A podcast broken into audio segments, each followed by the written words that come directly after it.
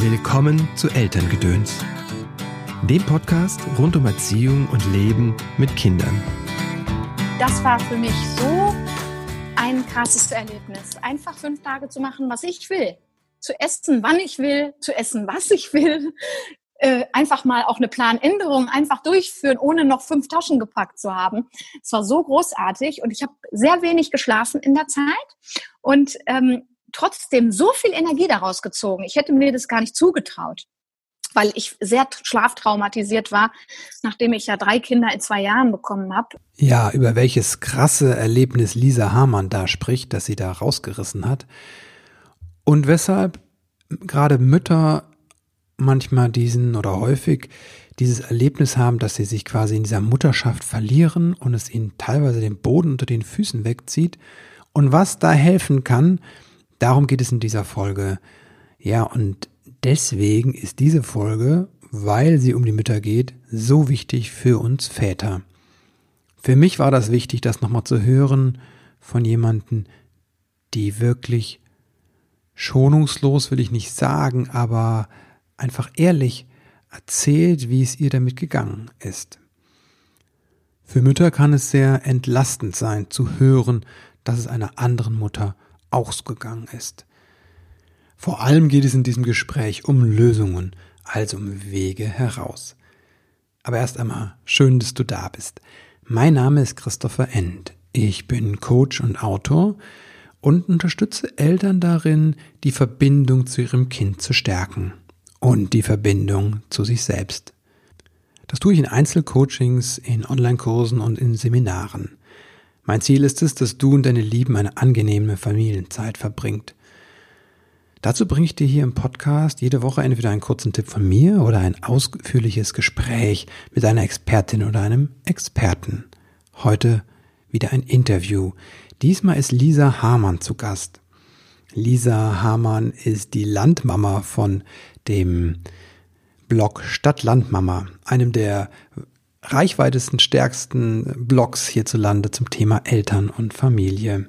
Zusammen mit Katharina Nachtsheim hat Lisa diesen Blog gegründet und führt ihn heute noch. Und zusammen haben die beiden jetzt schon zwei Bücher geschrieben. Waumam hieß das erste Waumam, der Mutmacher für das erste Jahr mit Kind. Und jetzt ist quasi dann das Nachfolge, der Nachfolgeband erschienen. Waumam, der Mama-Mutmacher für mehr Ich in all dem Wir. Es geht also darum, wenn wir wieder auftauchen, sagt Lisa, aus dieser Blase der Mutterschaft, aus dem ersten Jahr oder den ersten Jahren, wenn wir wieder auftauchen, ähm, zu uns zurückzufinden. Also, oder ihr als Mütter oder du als Mutter. Das Buch ist wieder eine Reihe, wahre Schatzgrube voller Anekdoten und Tipps und Methoden. Es gibt diese wunderbaren Zeichnungen von Keratil wieder, die diese Leichtigkeit verströmen. Es gibt aber auch sehr authentische, ungeschminkte Fotos von Katharina und Lisa. Und es gibt viele, viele Gastautoren, äh, unter anderem auch einen kleinen Artikel von mir. Apropos Bücher schreiben, mein Buch äh, Der kleine Samurai findet seine Mitte ist draußen seit einem Monat. Es ist eine Einladung und Anleitung zum Meditieren mit Kindern. Und dazu gibt es am 11. November abends um 19 Uhr einen Online-Leseabend, an dem lese ich aus dem Buch, aus der Geschichte. Und Ananda Würzburger, mit der ich das Buch zusammengeschrieben habe, hat, habe, die spricht über Stress und Anspannung gerade in Corona-Zeiten und wie wir mit unserem Kind gemeinsam uns beruhigen können. Und natürlich meditiert Ananda auch mit uns. Also am 19.11. gibt es um 19 Uhr einen Online-Leseabend, der kostenlos ist und du findest den Link dazu auf meiner Seite christopher-n.de oder in den Show Notes. Und jetzt Vorhang auf für das Gespräch mit Lisa. Hallo Lisa, herzlich willkommen im Podcast. Hallo Christopher, ich freue mich hier zu sein. Ja, ist doch gar nicht so lange her, ne? Und jetzt hast du schon, habt ihr schon wieder ein neues Buch hier. Äh, der Mama-Mutmacher für mehr Ich in dem ganzen Wir, Wow Mom 2. Wow. Kann ich denn nur sagen? Jawohl. Das ist wirklich wow. Wir sind auch nach wie vor sehr überrascht, dass es überhaupt fertig geworden ist, weil wir ja im, also quasi mit dem Tag des Lockdowns und der Schulschließungen angefangen haben zu schreiben. Wahnsinn, ja. Ja, das war tatsächlich eine ganz neue Erfahrung. Deswegen, ich war, wir haben noch nicht viele Rückmeldungen ähm, zum Inhalt, weil das Buch erst gestern erschienen ist. Mhm. Aber äh, ich bin gespannt, ob sich das liest, dass äh, im Hintergrund so viel los war, als wir es geschrieben haben. Es liest sich im Vorwort oder im äh, ne, so in eurer Anleitung. Da ist, entdeckt man es, dass ihr sagt, ihr habt es an acht Freitagen oder so geschrieben. Ne? acht Freitagen im Mai. Ja. Genau, so fühlte sich das an. Wir haben, ähm, als dann der Lockdown kam, gesagt, boah, wahrscheinlich können wir das Buch überhaupt nicht schreiben. Hm. Und haben dann mit der Lektorin gesprochen und äh, haben auch gefragt, also weniger ich in all dem Wir war ja im Grunde nie als in dieser Lockdown-Phase, mhm. beziehungsweise seit der Elternzeit nicht mehr, sage ich mal. Es hatte mich alles so ein bisschen an die Elternzeit erinnert. Mhm. Wenn draußen so also wenn man so, so sehr aufs Drinnen zurückgeworfen ja. ist und auf die eigene Familie und die eigene Basis. Ähm, äh, und dann haben wir gesagt, ähm, können wir in dieser Zeit dieses Buch schreiben? Und die Lektorin sagte, auf jeden Fall, gerade jetzt, weil Ende mhm. des Jahres werden alle Mütter das gebrauchen können. Ein bisschen Mut für mehr ich in all dem Wir. Und jetzt ist es ja am 28.10. ist es erschienen, an dem Tag, an dem Merkel die neuen Beschränkungen ähm, ja. verkündet hat. Äh, das war natürlich Zufall, aber ähm, wir haben das Gefühl, dass es gerade deswegen jetzt auch wichtig sein könnte für Mütter, sich ab und zu mal eine Zeit zu nehmen für sich, um ja. auch die nächsten Wochen weiter durchzuhalten einfach. Genau. Und äh, deswegen haben wir gesagt, ähm, wie können wir es schaffen, das zu schreiben? Es ist ja immer schwierig, wenn man alles gleichzeitig will. Das wissen wir als Eltern ja. Mhm. Ähm, so längere Telefonate, wenn die Kinder anwesend sind, weil man denkt, komm, dann habe ich es geschafft, sind ja am Ende frustrierend für alle, für den mhm. Gesprächspartner, für einen selbst und für die Kinder auch, weil Mama ist gerade auch nicht ansprechbar. Mhm. Ähm, und dann haben wir gesagt, das müssen wir irgendwie ganz klar trennen. Und deswegen haben unsere Männer immer freitags und samstags alle Kinder- und Familienplanungen komplett übernommen und wir mhm. haben uns eingeschlossen in unser kleines Kabinchen. Katharina ist immer zu ihrem Vater gefahren extra, mhm. um wirklich dann auch räumlichen Abstand zu haben. Und ich bin in ein kleines Ferienhaus hier auf dem Hof, das wir sonst vermieten und das natürlich in Corona stillsteht und habe mich da zurückgezogen und dann sind wir richtig in die Schreibklausur gegangen. Oh, wow. Ist das etwas, was ich übernehmen kann irgendwie für meine Mutter oder Eltern? Alltag im Prinzip? Ja, ich glaube schon, dass wir klarere Abgrenzungen brauchen. Gerade, also jetzt heißt es ja, dass die Kinder erstmal nochmal weiter mhm. betreut werden. Wie lange das geht, wissen wir nicht. Aber wenn die Kinder wieder zurück sein sollten, glaube ich schon, dass es relativ wichtig ist, dass nicht alle Bereiche und alle Rollen miteinander verschwimmen.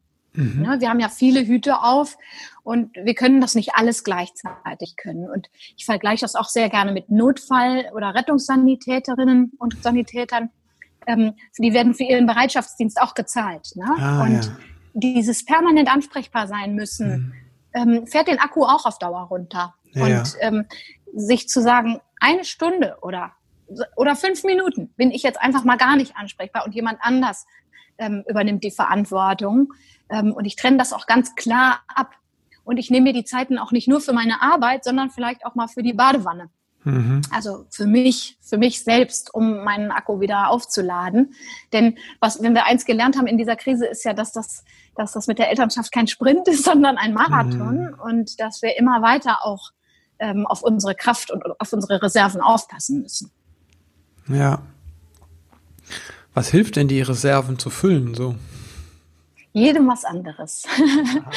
Tatsächlich ist das, ähm, wenn wir in diese Baby- und Kleinkind-Aufzuchtsphase eintauchen, ja so, dass wir auch so ein bisschen Brut- und Aufzuchtsphase nennt meine Mutter das immer.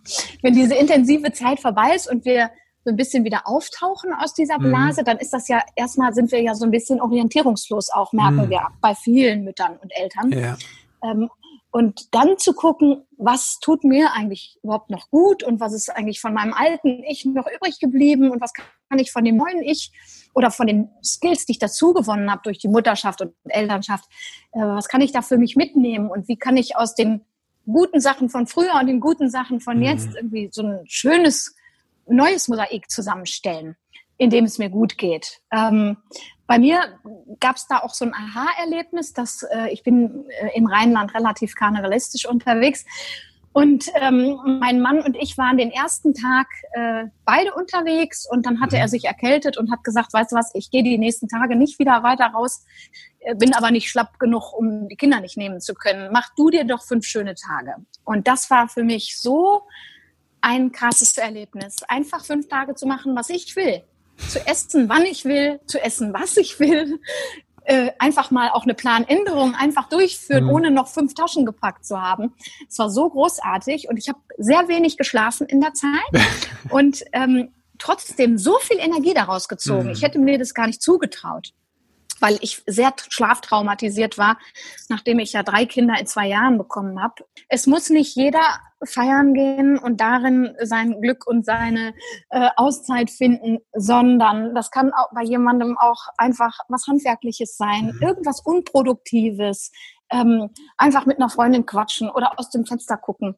Also das ist ja bei allen was anderes. Wir müssen dahin gucken, wo es uns gut tut da müssen wir hingucken. Also, dass wir wirklich auch selber uns nochmal merken, oh, das, das hat mir jetzt gut getan, das sollte ich vielleicht mal öfter in mein Leben integrieren. Mhm. Ähm, um da nicht selbst so sehr auf der Strecke zu bleiben und die eigenen Bedürfnisse permanent runterzudrücken. Weil wenn wir uns die Familie als Mobile vorstellen, ist es immer blöd, wenn es an einer Seite sehr schwer runterhängt, dann purzeln nämlich alle durcheinander. Deswegen müssen wir irgendwie schauen, dass wir die Bedürfnisse alle irgendwie in der Waage halten. Und da dürfen wir uns nicht immer an letzter Stelle sehen. Mir kam das so gerade, als du erzählt hast, nochmal, ne, dieses sich selbst wiederfinden. Hm, vielleicht ist das nochmal, also ist auf jeden Fall anders bei einer Frau als bei einem Mann bei Elternschaft.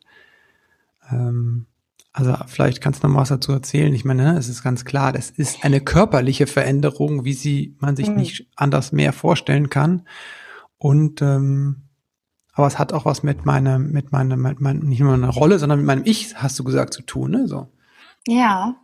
Ich glaube auch, dass es was anderes ist bei Frauen, weil sie doch sehr viel deutlicher aus ihrem bisherigen Leben mhm. rausgeschossen werden. Das ist ja wie so eine kleine Rakete, die einschlägt. Ähm, das, wenn man stillt, man auch diese körperliche Abhängigkeit voneinander zum ersten Mal spürt.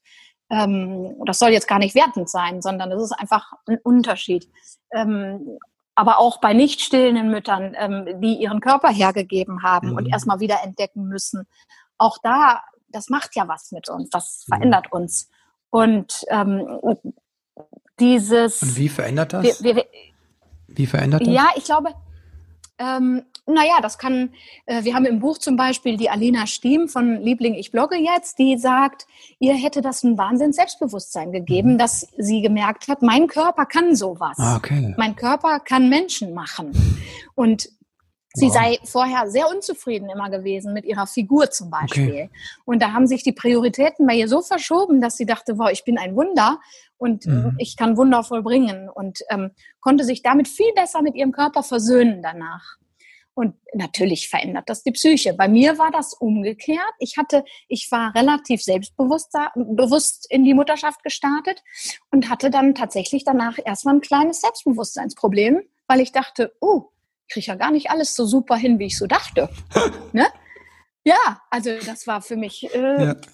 auch, auch eine Herausforderung, mit der ich erstmal umgehen ja. können musste. Ich dachte, das mache ich einfach. Ja. Und ähm, dass ich dann doch abendelang da stehe mit Augenrändern und dieses Kind nicht beruhigt bekomme, ja. hat auch was mit mir gemacht. Mhm. Und äh, also das ist ja diese erste intensive Anfangsphase, wo wir Mütter auch, glaube ich, sehr ähm, unsere eigenen Bedürfnisse zurückstellen und wo wir ja auch erstmal nicht mehr arbeiten gehen. Das ist beim Mann ja was anderes. Da ähm, verändert sich ja von Punkt, also von Minute eins an auch viel, aber dieses rauskatapultiert werden aus allem, was es ja war, spür, verspüren sie, glaube ich, nicht ganz so intensiv, zumindest in den meisten Fällen, mhm. weil, nicht, weil in den meisten Fällen nicht die Männer die zwölf Monate Elternzeit nehmen. Ja. Also es hat was, was ist der so kulturelle Anteil, ne? So. Genau, also es sind ja, es ist ein Zusammenspiel an vielem. Ich glaube auch Väter verändert die Vaterschaft, mhm. also Männer verändert die Vaterschaft sehr, sehr. Aber dieses sich komplett auflösen, mhm passiert ihnen nicht so sehr. Und da können wir vielleicht auch so ein bisschen uns ein Vorbild an Männern nehmen. Mhm. Ähm, viele schaffen es ja trotz des größten Chaoses, trotzdem zu merken, uh, ich muss gerade einfach mal zehn Minuten liegen und nehmen sich es einfach raus. Und das sollten wir Mütter auch viel öfter mal mhm. machen. Uns auch mal hinlegen, wenn noch nicht alles fertig ja, ist. Oder uns wirklich auf uns zu hören, dass wir uns Zeiten nehmen. Oder wie viele Männer kenne ich, die einfach weiter ihrem Hobby nachgehen, mhm. auch wenn die Kinder geboren sind. Das klappt bei Frauen, wenn der Beckenboden noch nicht wieder vollständig ähm, in Ordnung ist, einfach auch nicht so weiter. Ne? Mhm. Also da kannst du dann halt nicht äh, wieder zu deinen, äh, weiß ich nicht, Hürdenläufen, Trampolin, Springkursen, was weiß ich. Das geht halt alles noch nicht ja. so.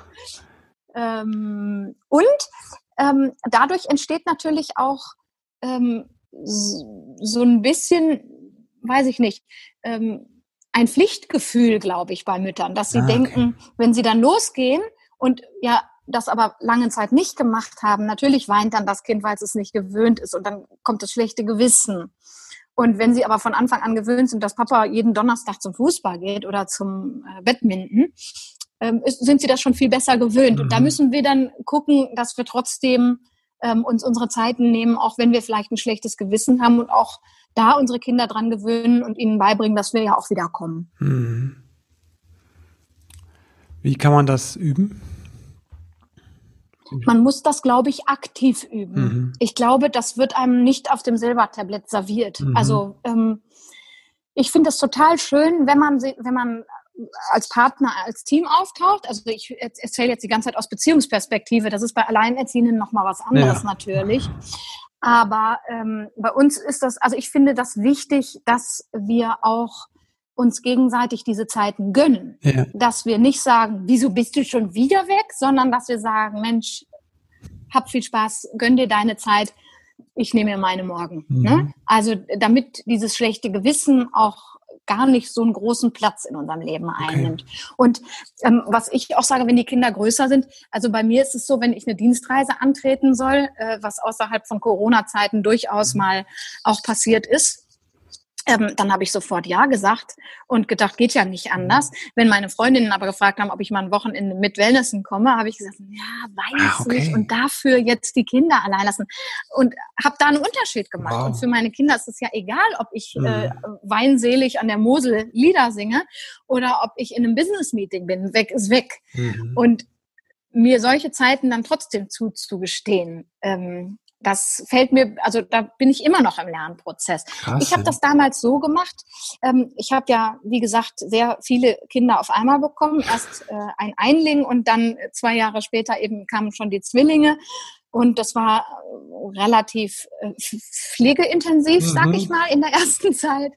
Und hätte mir nie zugestanden, mir in dieser Zeit, als die noch kleiner waren, viel Zeit für mich zu nehmen. Weil ich auch so einem Mütterideal wahrscheinlich hinterhergehechelt bin und solchen alten Glaubenssätzen wie Mütter sind halt für ihre Kinder da.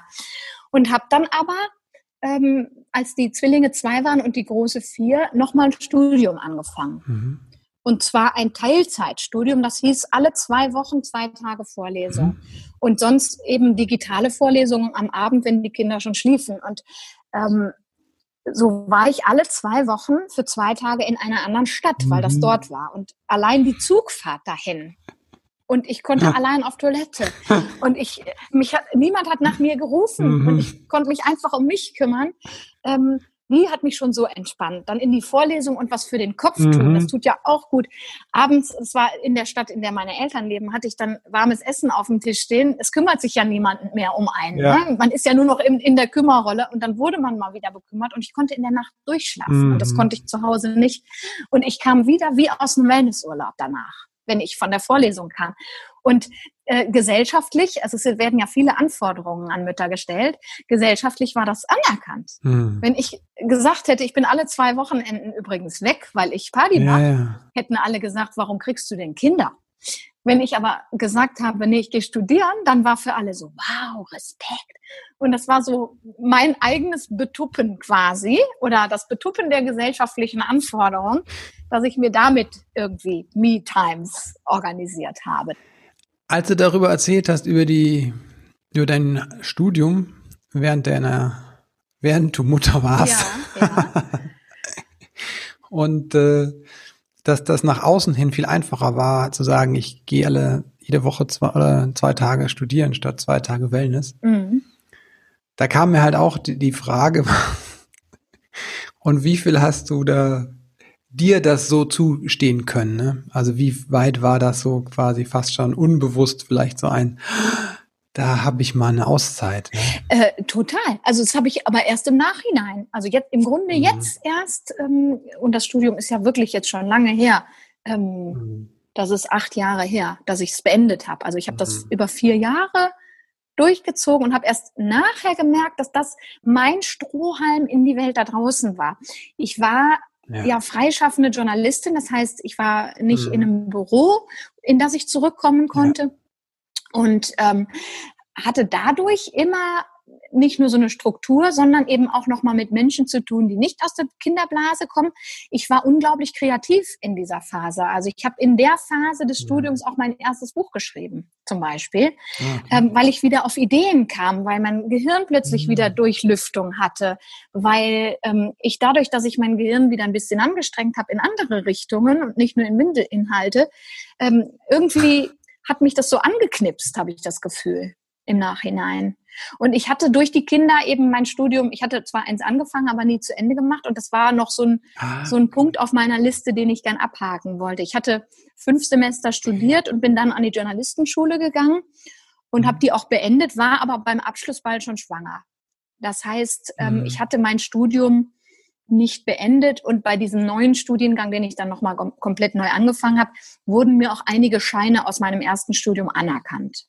Ah, okay. Ähm, sonst hätte ich das wahrscheinlich auch nicht nochmal auf mich genommen. Aber das, das hat sich am mhm. Ende wirklich als Chance für mich entpuppt. Und ähm, sagen wir so, es, in den Klausurphasen sind immer die Kinder krank geworden und haben gebrochen.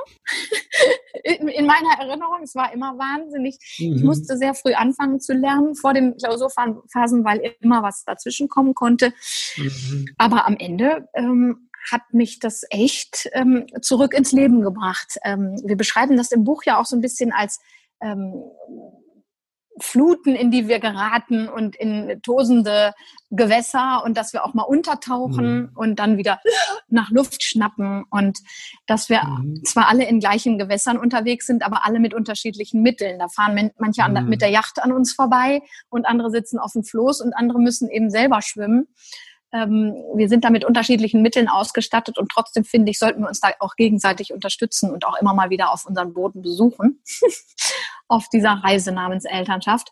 Und ich fand dieses Schnorchelbild so schön, wenn man die ganze Zeit so mhm. untergetaucht ist.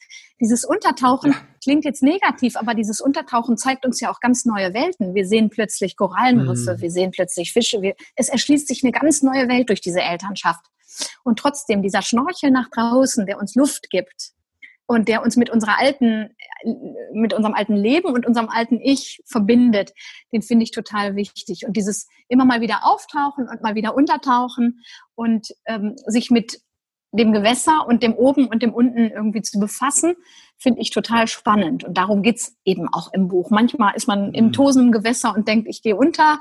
Und manchmal kann man einfach auf der Luftmatratze liegen und bist du noch da? Genau. Manchmal kann man einfach auf ja. der Luftmatratze liegen und in der Sonne sich äh, schön verwöhnen lassen von der Wärme. Ja, ich glaube, dieser Wechsel ist wirklich wichtig und das ist sowas, was Neues natürlich in den letzten Jahrzehnten. Und meine Frau hat das sehr deutlich gesagt beim ersten Kind schon nach dem ein Jahr, ich gehe wieder arbeiten. Ne? Sagt sie, ich liebe das Kind, aber mhm. ich brauche muss man mit jemand Erwachsenen widersprechen. Ne? Ja, und da sind wir wieder beim Mobile. Ne? Es muss irgendwie eine Balance geben ja. zwischen all dem, was uns ausmacht. Und da dürfen wir nicht eine Seite zu sehr überlasten. Hm. Was können Väter tun? Wie können wir Väter die Mütter unterstützen? Ich finde, Väter sollten Mütter euch? nicht unterstützen. Väter sollten Väter sein. Genauso hm. wie Mütter Mütter sind. Ähm, hm. Väter sind keine Assistenten oder Hilfsarbeiter. Ich hm. glaube, das ist ein falscher Gedanke.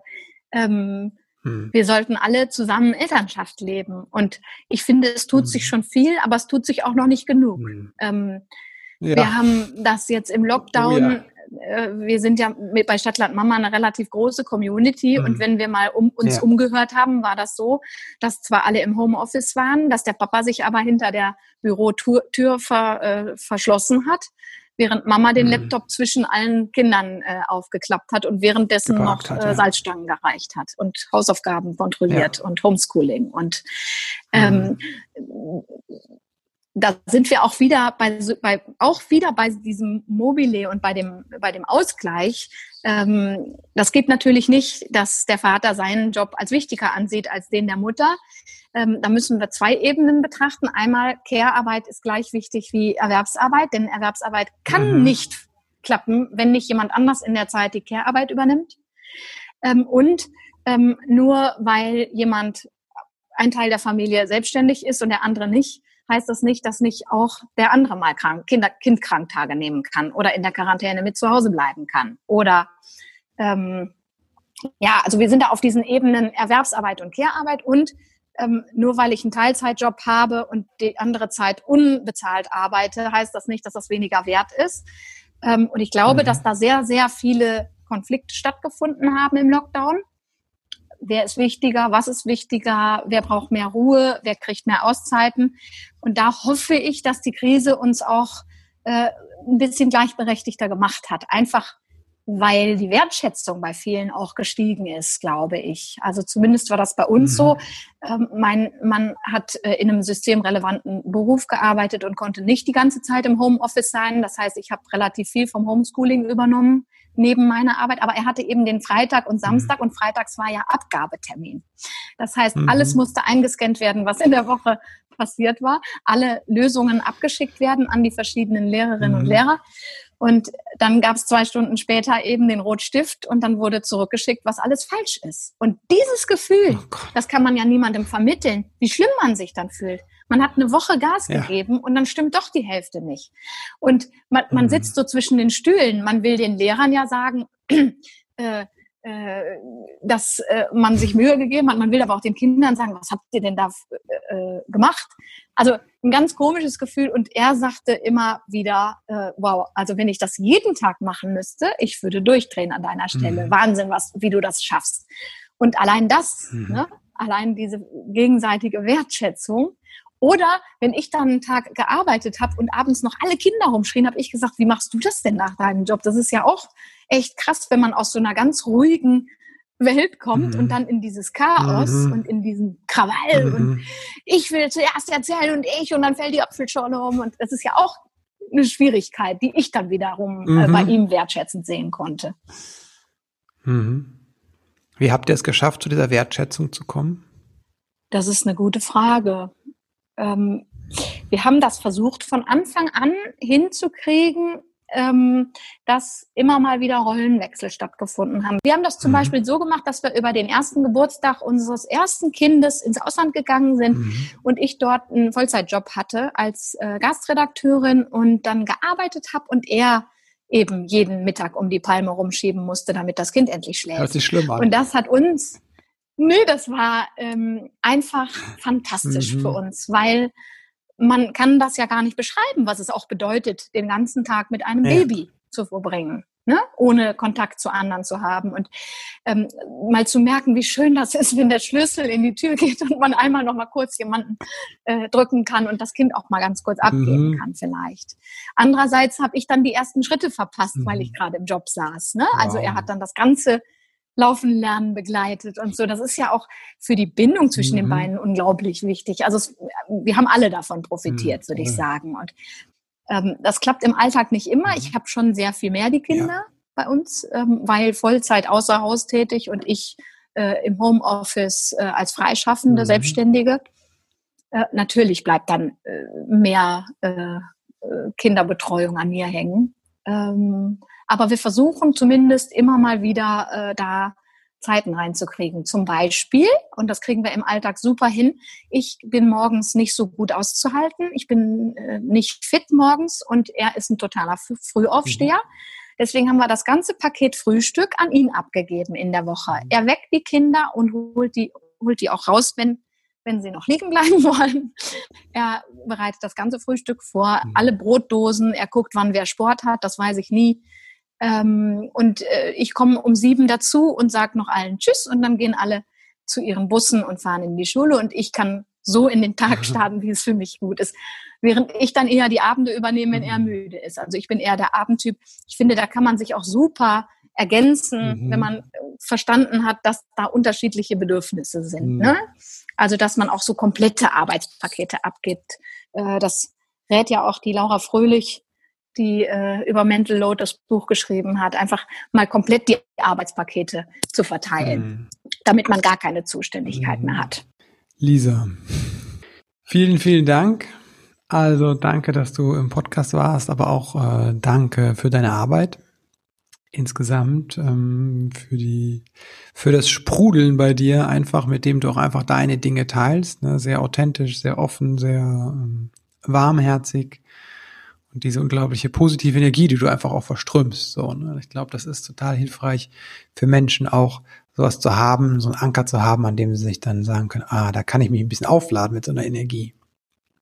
Ja, wobei ähm, auch so was Positives kann natürlich total unter Druck mhm. setzen. Wir sind da ja sehr ehrlich, deswegen sind unsere Bücher ja auch immer sehr emotional Richtig. und nach den Emotionen aufgebaut, so dass wir die positiven Emotionen der Elternschaft und die negativen aber auch mit reinbringen. In, Im neuen Buch haben wir zum Beispiel auch ein Verzweiflungskapitel und ein Ich bin so gereizt Kapitel und ich zeige mich da auch mal wieder sehr ehrlich auf den Fotos und Katharina auch. Es gibt eins, wo ich weine, weil ich mhm. mich mal wieder als Fußabtreter der Nation äh, gefühlt habe, nachdem ich wirklich alles gegeben hatte und immer noch niemand Danke sagte und das Essen ekelhaft war.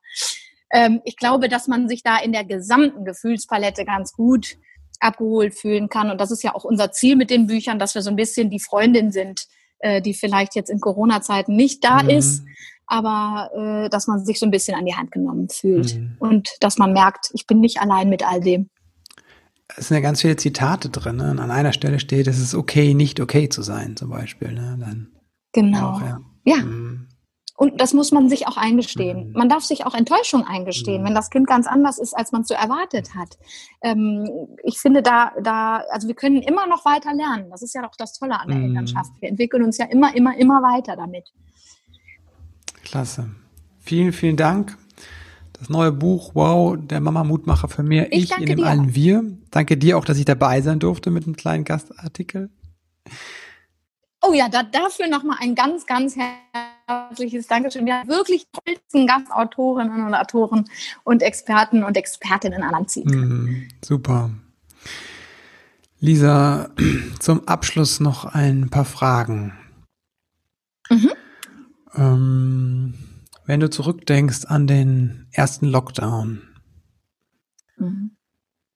was war das Belastendste da in dem und wie hast du das überwunden?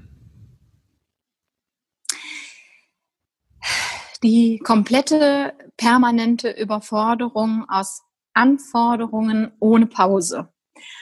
Ähm, das Mehr an allem, mehr Haushalt, mehr Erziehung, mehr Geschwisterkonflikt, mehr Beschulung, mehr Arbeit. Das hat mich wirklich fast in die Knie gehen lassen. Und ich bin da rausgekommen. Ich habe ähm, in den Osterferien, also nachdem drei Wochen geschafft waren, gemerkt, okay, wenn der Druck der Schule weg ist, geht es mir schon viel besser. Mhm. Ich muss da den Druck rausnehmen, bei mir und bei den Kindern. Ich bin nicht ihre Lehrerin und ich bin auch nicht vergleichbar mit ihrer Lehrerin, weil sie sich Dinge nicht trauen würden, die sie sich bei mir trauen, weil mhm. da immer auch der persönliche Mutter-Kind-Konflikt dabei ist. Ähm, was mir jetzt hilft im Bezug auf den neuen Lockdown Light, ähm, Humor. Mhm. Wir nennen ihn zum Beispiel LOL, weil hier gerade Jugendsprache angesagt ist. LOL, laughing out loud. Wir lachen jetzt einfach drüber. Wir versuchen das Beste draus zu machen. Ich versuche überhaupt nicht in Panik zu geraten, mhm. wie das beim letzten Mal war.